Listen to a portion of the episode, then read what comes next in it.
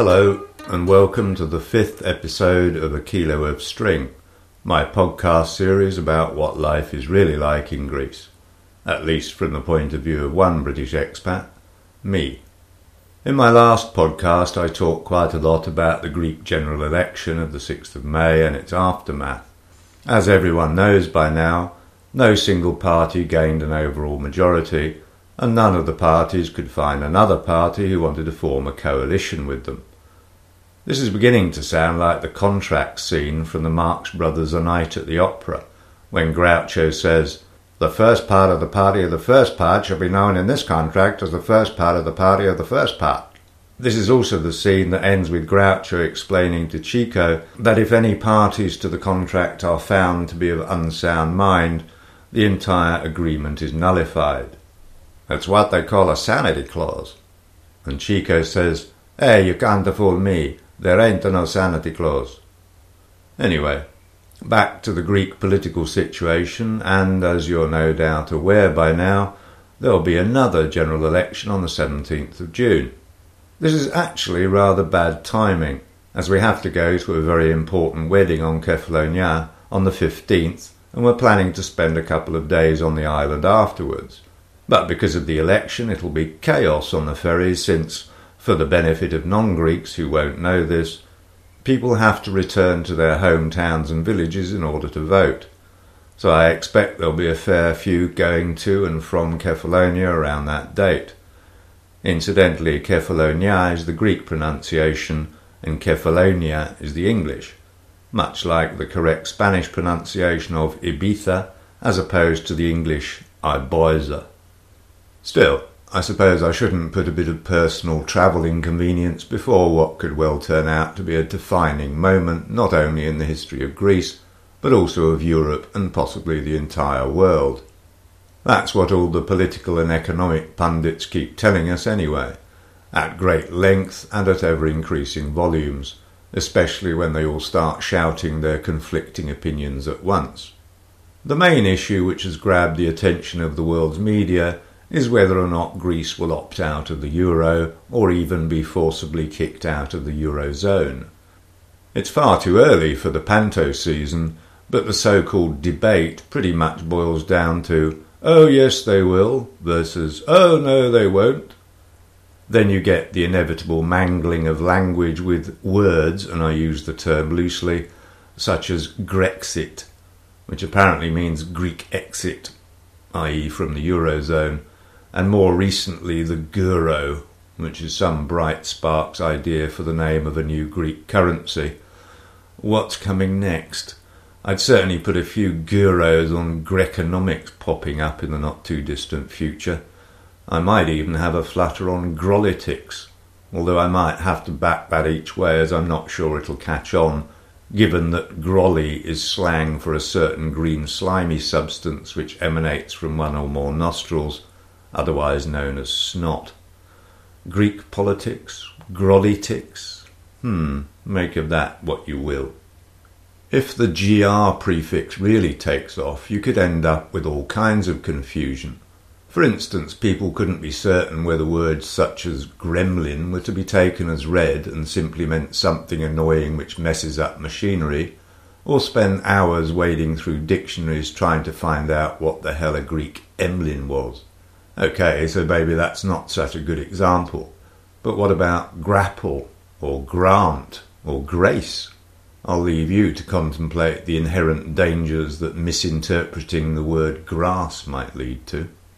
As well as mangling language while they wait for Greek election 2, the rematch, the non Greek media and politicians are having a field day trying to scare the pants off Greece's electorate in a largely futile attempt to influence them to vote one way or another, although it has to be said that this is mostly one way rather than another, and that way is against the left wing Syriza. I say futile because their intended interference shows a complete lack of understanding of the mentality of most Greek people. If there's one thing I've learned during the eight years I've lived in Greece, it's that Greeks do not like being told what to do. One of the most important dates in the Greek calendar, the 28th of October, even celebrates saying the word no. To be fair, though, this originates from the 28th of October 1940, when Mussolini demanded free access into Greece for his troops, and the Greeks just said, Ochi, no. Sure, Greek people like nothing better than to give advice to each other, advice which is generally completely ignored, and we ourselves have frequently been subjected to a whole range of suggestions and recommendations about whatever it is we happen to be doing at the time, nearly all of which begin with the ominous sounding Greek version of Harry Enfield's You don't want to do it like that. On the very first day we moved into our place, a passing local dropped by to say hello, and then immediately pointed to the nearest of our olive trees and told us it desperately needed pruning. And not just that one either. All 410 of them should have been done weeks ago. So then Pavlos, and that was the guy's name, magically produces a pruning saw from somewhere about his person, much like a conjurer pulling a bunch of flowers out of his sleeve, and sets about demonstrating the correct way to prune an olive tree. A couple of trees later, we were pretty sure we'd got the hang of it, and Pavlos left us to it.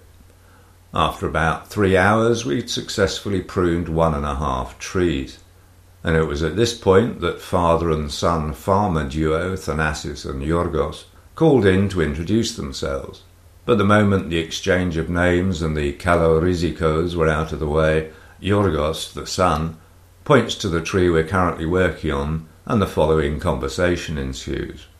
Well, I say conversation, but since our Greek was little more than rudimentary at the time, and Yorgos and Thanasis spoke no English whatsoever, and also spoke very quickly and at the same time, it was more like a mime show with mutually incomprehensible babbling. But this was the gist of it. What are you doing? Says Yorgos. Um, pruning the olive trees? But they should have been done weeks ago. Yes, we know. And that's when we first became acquainted with the Greek version of, you don't want to do it like that. But that's how Pavlos told us to do it, I said. Pavlos? Pah, the man's an idiot. He sells second-hand tractors. What does that malaka know about pruning olive trees? So then he grabs my pruning saw and clambers up into the nearest tree that hadn't yet been seriously maimed by our misguided efforts, lopping branches this way and that with jaw droppingly impressive speed and agility, totally ignoring his father's comments that, You shouldn't have taken that one out, and Why didn't you cut that one? To be honest, Yorgos's pruning method didn't seem much unlike Pavlos's but there were a few subtle differences which we decided we ought to try and adopt ourselves. But a couple of trees later, and yet another local farmer called in. You should have pruned those weeks ago. Yes, we know. You don't want to do it like that. As I recall, I think we had about eight different farmers telling us how to prune an olive tree in the space of two days, each one saying that the previous demonstrator of the sacred art of olive pruning was a complete idiot and didn't know shit from butter, or whatever the Greek equivalent is. But back to my point about Greek people not liking being told what to do. Almost all laws and regulations are considered to be gross infringements of the individual's right to do whatever he or she damn well pleases. Nor is the Greek government itself immune from this kind of attitude with successive administrations regularly flouting many of the rules and regulations handed down by the European Union. Take the ban on smoking in enclosed public places, for example, which was introduced in Greece in September 2010. For the first three or four months, this was enforced without much enthusiasm by the authorities, and a few taverna owners were fined for allowing customers to light up on their premises. Since then, however, it's as if the ban on smoking was purely a figment of everyone's imagination, because it seemed to vanish almost overnight in, well, a puff of smoke. Nowadays, it's back to business as usual, with people getting their nicotine fixes pretty much anywhere they like, including most shops and even the surgery of the local vet. As a shamefaced smoker myself, I don't really have a problem with this, although I must say I would wholeheartedly back any legislation which seriously discouraged people from having a lit cigarette in one hand while using the other to fill their car with petrol, especially when I'm next in the queue and well within the potential blast range. Motorcyclists wearing crash helmets, or rather not wearing them, is another example. Although more recently most riders of the bigger bikes at least do seem to comply with this particular law, it wasn't at all uncommon when we first moved to Greece to see blokes hurtle past you on bikes with only marginally less power than a NASA space rocket, wearing nothing more than t-shirts, shorts and flip-flops, and sometimes not even the t-shirts. It was only after witnessing many other examples of the Greek love affair with ignoring all things regulatory I could almost imagine Greek people wading through the safety warnings which fill more than three quarters of the manuals for most electrical appliances these days, just so they knew what they had to disobey. Effie, it says here that you're not supposed to immerse this toaster in water. Well, sod that for a game of soldiers. Get that bloody bath running. I began to develop a theory that if the authorities really did want to enforce some law or other, a bit of reverse psychology would almost certainly do the trick. Something along the lines of the wearing of crash helmets whilst riding a motorcycle is strictly forbidden. You what? Think you lot can tell me what I can and can't do, eh? Effie, fetch me that bike helmet. Well, it's a theory. And to get back to somewhere near where I started, it's a theory that the various Merkels, Camerons, and Murdochite media types could do well to adopt if they're serious about trying to influence the way Greek people vote in the next election. On second thoughts, scrub that. Why should I give advice to that bunch of interfering busybodies? I think bugger off and mind your own damn business would be far more appropriate. And on that note, I'll leave you with this quote which is usually attributed to Mark Twain. If voting made any difference, they wouldn't let us do it. I suppose we'll just have to wait and see. Thanks for listening, and until next time, cheers. Yasas Kenasta Kala.